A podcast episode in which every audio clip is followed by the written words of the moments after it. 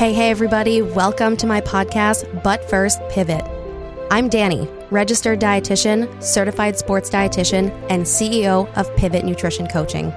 I'm here to share my all foods fit approach and real-life client success stories to inspire you to pivot away from all the fad diet nonsense and confusion. My goal is to simplify nutrition so you can enjoy foods you love, like donuts and pizza, and still achieve your health, performance, and body composition goals. Everybody, thanks for tuning in. Another special guest on the podcast today. My friend Priscilla Barnes from Texas is in the house.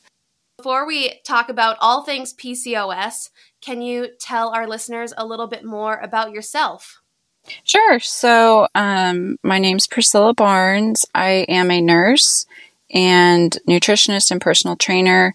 I own my own business, Wellness in Bloom, and I really am all about helping people take action today for a healthier tomorrow. So kind of addressing lifestyle changes with nutrition, movement, and mentality to really prevent disease and heal any current health frustrations.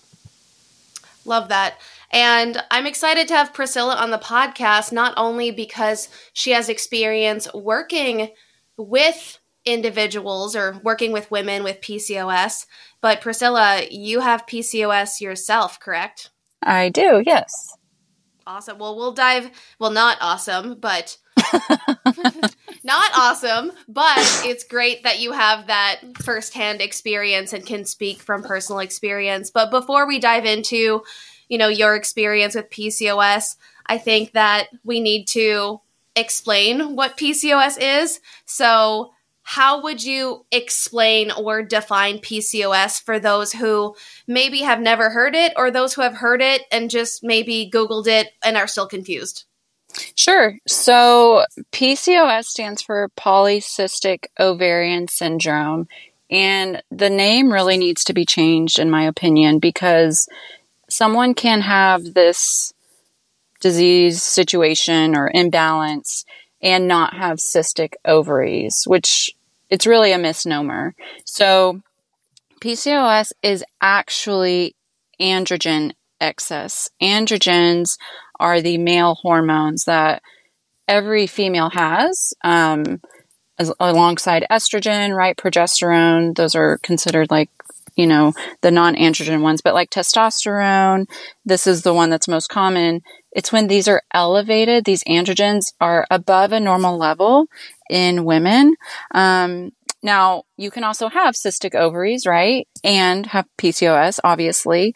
Um, but I think it's just important when we talk about what is P C O S that women need to know, and I don't hear many doctors talk about this, but cysts seen on an ultrasound does not automatically mean that you have P C O S, because cysts seen on an ultrasound are actually follicles or eggs, and that's normal, right? When cysts become abnormal is when they're large, you know, and that's a different par- problem than P C O S, um, like large cysts. I'm talking about like if it's a hemorrhagic cyst or things like that, that's not P C O S, but um, these polycystic aspect of P C O S um, just isn't true for every female. What is true and is always present is an androgen excess. Mm-hmm. And how would you describe androgen excess in terms of what that looks like? So it can look different for a lot of women. One of the biggest, um, or I would say like most prominent red flags would be irregular cycles. Uh, because our ovaries, you know, are affected by this androgen excess. And so it can affect ovulation, which in turn will affect your cycle length. Um, you may have a missing cycle. Um, you might have period or cycles that are way too long. You may not be ovulating. Um, and then the other thing with androgen excess are the symptoms that people probably care about more because they're so freaking annoying. And that would be like excessive hair growth. Um, it could be excessive body hair. It could be hair thinning, and then also acne. And that's obviously a lot of other things can lead to those symptoms, but, um, specifically like the facial hair that's, or like body hair excess, that's going to be an androgen excess. But, um, you know, those symptoms usually are due to an underlying androgen excess. Gotcha. Yeah, that's helpful that you mentioned more signs and symptoms, just because I feel like people have irregular cycles more often than not. Mm-hmm. Um, for so many reasons, right? Maybe it's uh, low body fat, maybe it's excess exercise, maybe it's under eating, um, you know, all different reasons. So just having an irregular cycle is not like, oh, I don't have a regular cycle, I might have P C O S. It's a combination of multiple things. Right, exactly. Um, so there's a big problem there. So um, I can tell you a little bit about my my story yeah, with definitely. P C O S, because there was a major misdiagnosis. And so I, in my early twenties, I noticed I had like excessive like facial hair along like my sideburn area. And then I grew up my entire life extremely active. I ran cross country. I was very health conscious. I ate really well. Um, but I would have really irregular cycles. And my gynecologist at the time was like, okay, well, you have P C O S, so here's birth control. It'll help with those symptoms, and you'll have a regular monthly bleed. Switched to four years ago, um, I came off of birth control because I felt like a crazy person. And thank God I came off of it, because what a lot of people don't know about the birth control pill is it increases your risk for stroke.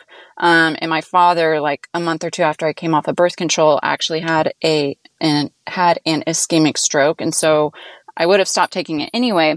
But what happened when I came off of birth control is I never got my period. It is normal for women to have a delayed time frame coming off of birth control for your hormones to normalize. But what is not normal is for it to take longer than three months to get your cycle back. Um, granted, my baseline was abnormal, so you're kind of like, okay, well, we got to give it time. But after two years of trying to get it back, I found a doctor who told me I did have polycy- polycystic ovaries on ultrasound. However, what he said is, I actually think that you probably have both hypothalamic amenorrhea and P C O S. And that's what I want to just clarify with people, is because there are so many similarities between hypothalamic amenorrhea and P C O S. And I think there's a lot of women who actually have hypothalamic amenorrhea, um, but they've been told that they have P C O S, and the treatment for them is completely different. Um, so hypothalamic amenorrhea would present with absent or irregular cycles, just like polycystic ovarian syndrome. You would also have polycy- polycystic ovaries.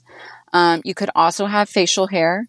You could also have um, an, uh, like no periods, right? Like abnormal cycles because you're not ovulating. But the difference is going to be in what's called your L H to F S H ratio. So something to look out for if you're like, is it P C O S or is it hypothalamic amenorrhea? Would be in P C O S, you're going to have a high L H to F S H ratio. And in hypothalamic amenorrhea, you're actually going to have a low L H to F S H ratio. And what my doctor, another difference too, that my doctor saw on my ultrasounds when I would do them, is I actually had a really thin uterine lining. And what this is indicative of is low estrogen levels. Someone with P C O S is going to have a thickened uterine lining.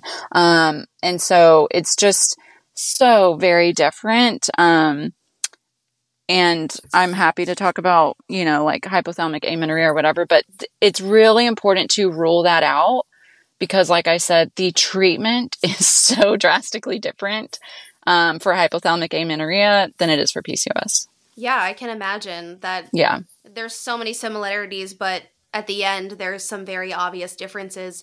Um, how would you, or how do people get, what is the diagnosis for P C O S? Like, what are the actual, are there actual like checkboxes? Like, hey, if you have X Y Z P C O S, is it that obvious, or is it more complicated than that? Um, I would say, this is my personal opinion, this isn't like scientific or medical, but I think if you go to a medical doctor and you know, you have obscure hormone imbalances, obscure symptoms, irregular cycles, they will more than likely tell you you have P C O S. I find that P C O S is an umbrella term for a lot of women with abnormal cycles. However, they do have to go through checklists, they should, whatever. And those checklists would be to find, actually to find um, cystic ovaries, to have irregular cycles or long cycles, um, to have elevated androgens, which there's there's like more than one. It's not just testosterone. It could be your D H E A S, um, for example, but, you know, to look at those things and check that out too. So they would check off those things. There is also something like if you're coming off of birth control pill to keep in mind as well, you can have post pill P C O S. So like, um, kind of gauge how was your cycle? If you are someone coming off of it, how was your cycle before the pill? Give it time after to kind of normalize, replenish what the birth control pill might have depleted. Um, but there's a way and a treatment for that as well. Mm-hmm. It sounds like from ex- your experience with one doctor and then the different doctor that if the first doctor you see seems, I don't know, like skeptical, to get a second opinion. Oh my gosh. I used to leave the doctor's office crying. Like I can't tell you the number of times like dealing with P C O S that I I was, I felt like crap. Like I just felt like I wasn't heard. I saw in my twenties, I probably saw four different doctors and then I was like, screw it. I'm over this. And then I finally found an endocrinologist that, um, wasn't rude to me and was actually nice and understanding. And I went through like the typical treatment for things with her with P C O S. Like I was on birth control. I was on metformin for a short period of time. Um, I was on spironolactone for a short period of time. Uh, but in the end, she just ended up putting me on birth control too. And I stopped all those other meds, but yeah, there's your doctor should be on the same page as you. And if they're not, you need to go find a new doctor and you always need to advocate for what you know. Um, I recently, that same doctor, so I ended up healing myself of like, I didn't have a cycle for two years when I came off of birth control pill. Um, and I ended up assessing, well, maybe there's a lot of excessive stress in my life. I'm a caregiver for my father. I had a lot of family stuff going on. So I assessed a lot of that. And then I also increased my food intake to, I did a reverse diet. I was eating closer to twenty-five hundred calories a day.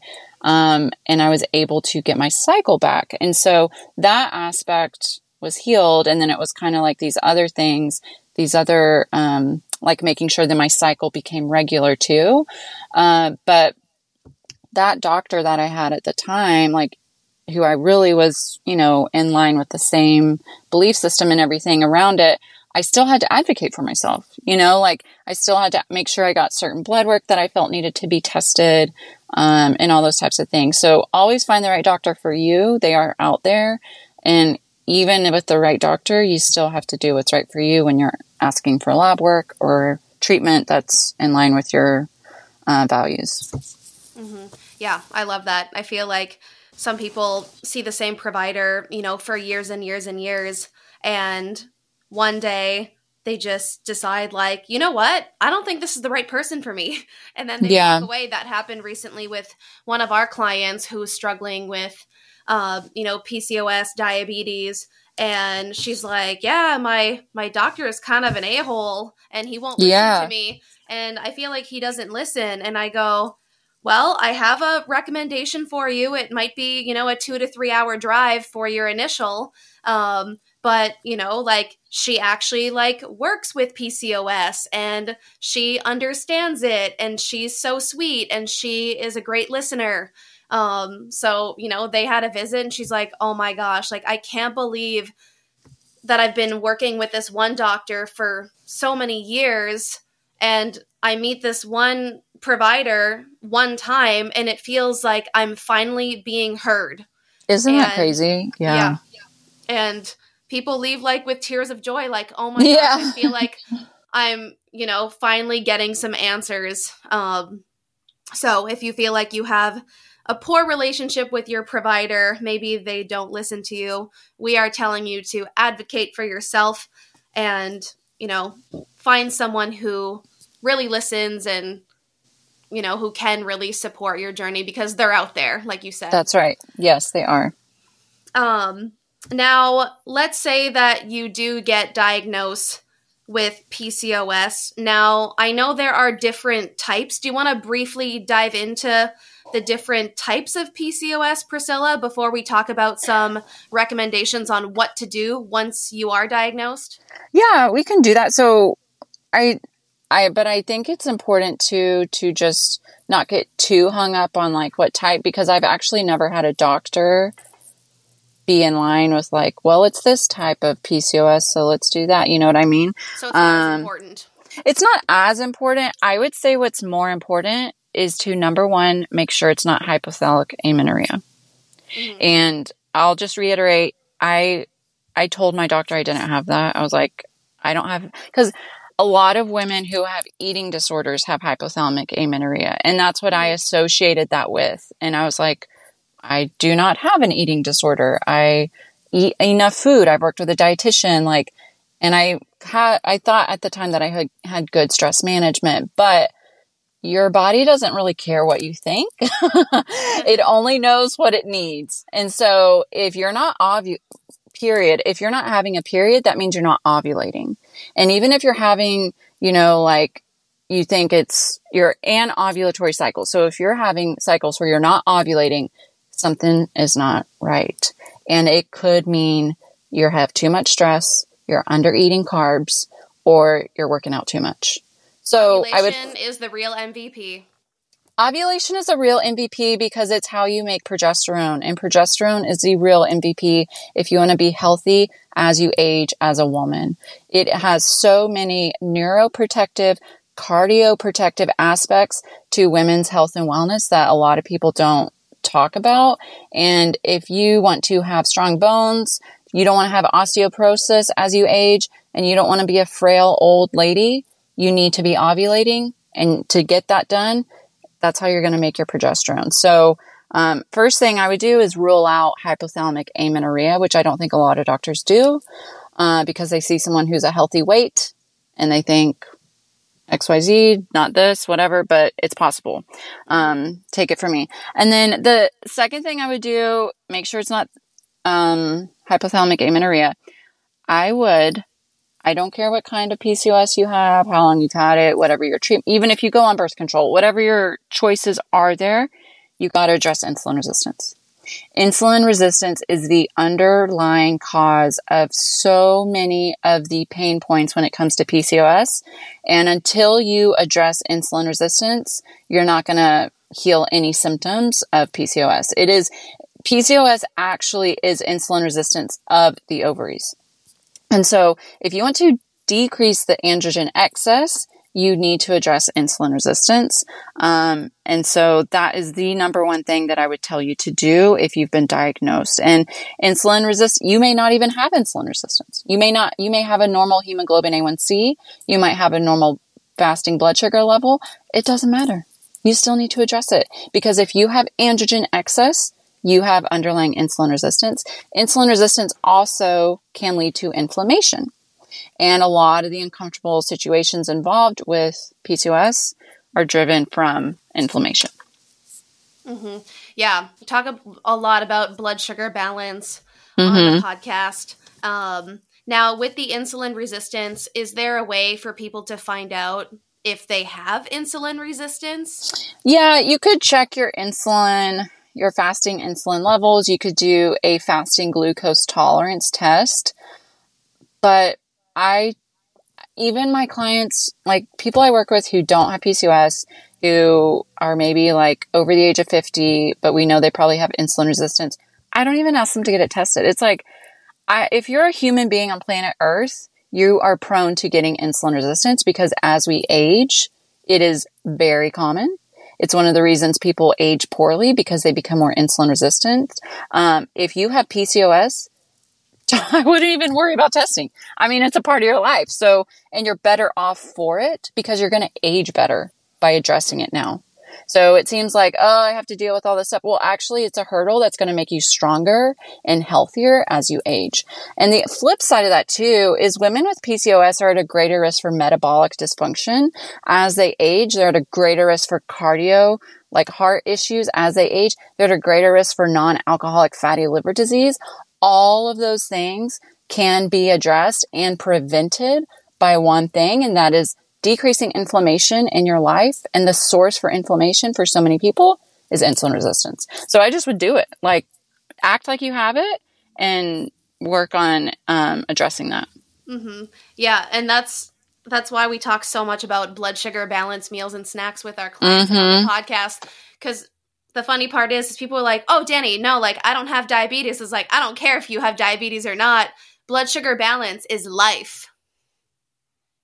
It's one hundred percent life, and it is one hundred percent more than eating a donut. I was, um, I went to the E R for, in the midst of all this, like one year after coming off birth control, I had some major stomach pains, and I went to the E R. I was like probably at the time fifteen pounds lighter than I am now. I um, was working out regularly, eating really healthy. Um, turns out I had um, like an inflamed uh, small intestinal thing. But during my time there, they did a ultrasound, and no one told me, but I had fatty liver. Like I had um, the, you know, like the clinical name for that on my imaging, but no one addressed it with me. And I never would have known that that's, that would have been a problem because I ate so healthy. Well, you know what? I still probably had some lingering, some type of insulin resistance because your blood sugar is affected by stress, your gut health, it's affected by your sleep, by so many other things than sugar um, that you consume. And so you may not be eating donuts and you might think, oh, well, I, I don't have insulin resistance. I would just guess that you do, you know, and look at the full picture of things that can affect your blood sugar as well. Mm-hmm. What would you say are your top three tips for, you know, insulin resistance? I would say walk. Walk every day. It is the golden ticket to a happy, healthy life with decreasing inflammation and promoting blood sugar balance. Um, and it's also a good reminder that if you can, it's the small things pay off. Like you will literally decrease your blood sugar spike after a meal if you go for a five minute walk after it. You don't have to do anything crazy, but I would say walk every day. Um, uh, the second thing would be to have protein with every meal and snack. And the last thing would be to get good, high quality sleep. And to, in that process of getting good, high quality sleep, make sure you don't have sleep apnea. A lot of people are sleeping eight hours, but they might be getting poor quality sleep without knowing it. And sleep apnea will affect your blood sugar balance the next day. Um, And so it's it's important to rule that out. But yeah, I love those three very simple recommendations for insulin resistance. Walking daily, protein at each meal and snacks, and adequate sleep. These are not, we're not asking people to do hard things, right, yeah. Priscilla? These yeah. are very simple things that anyone can implement daily. Yeah, exactly. Um, and that's a, I think people get overwhelmed. There's so much Um, advice out online that we kind of go for the crazy things rather than being consistent with the, you know, the foundational pieces. So, um, yeah, those are the best ones. Love it. Well, let's dive into a few questions um, that people submitted for our P C O S podcast. The first one was, I was told to go low carb now that I have P C O S. Is that true? I think it depends. Um, I would just want people to know that P C O S covers literally an ocean of women. And all of those women have different genetical, genetic makeups, different lifestyle habits, and also potentially other health issues going on. And if you are someone who is running four times a day and extremely active, you better not go low carb, you know? But there are women, and I, I've spoken to them, who have done keto or low carb, and they feel amazing, but also they're not the most active ones, you know? So um, I would not, I would avoid trying to put a one size fits all approach on P C O S. Um, and I would just say it always depends. I think you likely need to go, before you go low carb, you need to switch to nutrient dense carbs. Make sure that every carbohydrate you're consuming is nutrient dense, serves a purpose in your health and wellness, and it's not um, donuts and candy, you know, um, switching to higher fiber, you know, fruits, vegetables, things like that will really change your life first before you go low carb. Right. Because I feel like when people decide to go low carb, they don't currently have a well-balanced diet. The yes. quality of carbohydrates, it's not there. They're, I would say they're eating a typical American diet. Yeah. And then they decide, oh, I want to be healthy. I want to lose weight. I'm just going to cut carbs. When step one would be, let's improve the quality of our carbs by focusing mm-hmm. on more nutrient-dense ones that are rich in fiber and vitamins and minerals, like you said, like one hundred percent whole grains and beans and legumes and nuts and seeds, fruits and veggies, rather than let's just cut carbs out and skip yeah. step. Yeah. And it's, it's tempting, you know, because people who do that, who do cut carbs a lot. And I'm not saying, you know, maybe you do need to go to, everyone's different, because you got to look at your baseline. Maybe someone's eating too. It's possible even with healthy food to be eating too much, too many carbs, but you got to remember your thyroid, your hormones, your ovulation requires adequate carbohydrate intake. And so if someone goes low carb, they better be ready to assess, is your thyroid function still optimal? Is your, um, is your cycle happy? Are you ovulating? Um, and look at all the potential red flags of doing so. Definitely. Definitely. Um, what about, next question, are there any supplements you recommend to help with P C O S? Yeah, this is kind of the same thing with like going low carb. I think there's great recommendations for a lot of different people, but again, it's not a one size fits all, uh, because there are supplements that you can take that would actually lower estrogen levels. And in my case, that would have been horrible because I actually had low estrogen levels, you know? Uh, but the number one, the number one, um, supplement I would say everyone with P C O S needs to take is magnesium. Um, you got to have enough magnesium in your life. It's going to change your life. If you do go with magnesium glycinate, usually that's my top recommendation. Um, and then there's a lot of other like herbs and teas and things like that, that are beneficial, but I think safe wise, like magnesium is a really good one, um, for everybody. Love magnesium glycinate. Mm-hmm. It's probably in my top three supplement recommendations. Yes. For so many reasons. Yeah.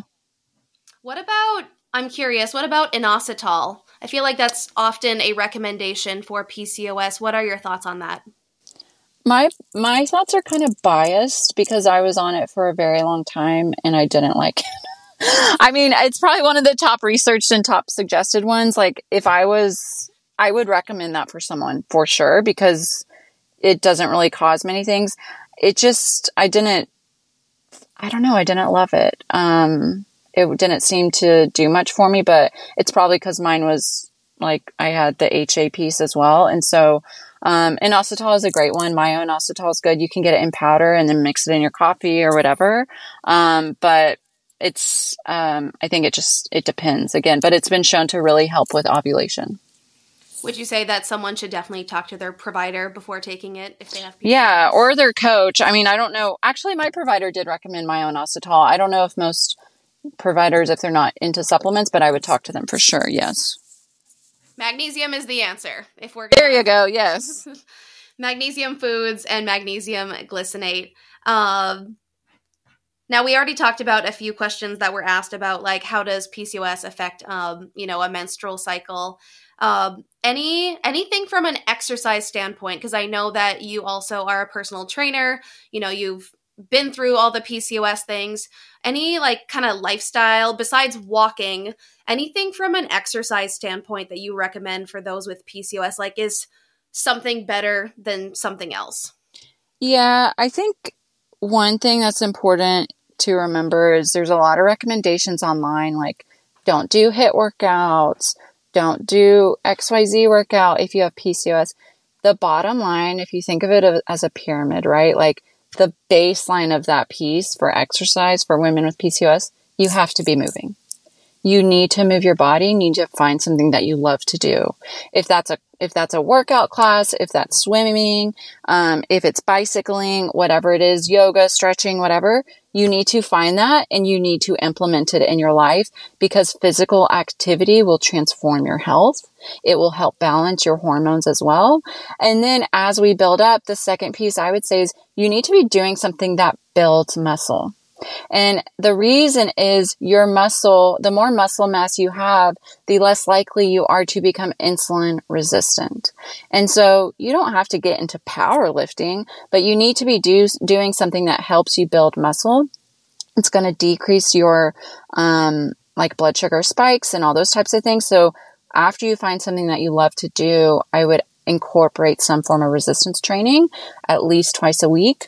Um, and then on top of that, there is such a big stressor that comes alongside uh, P C O S and its symptoms, whether it's trouble getting pregnant, whether it's the side effects, the facial hair, the acne, missing periods, all that stress. Um, a lot of like, you know, you may not feel good about yourself. You need to make sure that your working out is helping you and not hindering you by adding to your stress levels, you know? Um, and so that's where it's really helpful to have like a second person kind of come in and be like, well, maybe you cut back on the HIIT workouts, right?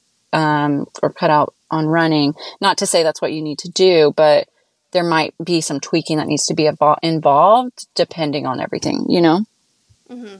Yeah. So number one, moving always trumps not moving, right? We yes. Do, um, strength training, which I emphasize so much on the podcast. Um, and the last episode was on uh, metabolism, and it's so important to strength train for so many reasons, but definitely for insulin resistance purposes. And of course, like if someone is running every single day or doing HIIT every single day, but not lifting weights, I might be like, okay, let's find a balance between, you know, running, which you love, and the strength training, which you need. Right? Exactly. Yeah. And you need to, yeah, it's all about the balance. And sometimes when you're only chasing a weight loss goal, you don't, it's hard to see the balance there, but you know, exercise has the power to increase your cortisol levels too, you know, like affect you long-term. So increase inflammation too much. So affect your hormones negatively. So make sure it's not doing that. Mm-hmm. And since you just mentioned weight loss super briefly, I know that a lot of people with P C O S struggle with weight management. Would you say it's because of that insulin resistance and inflammation?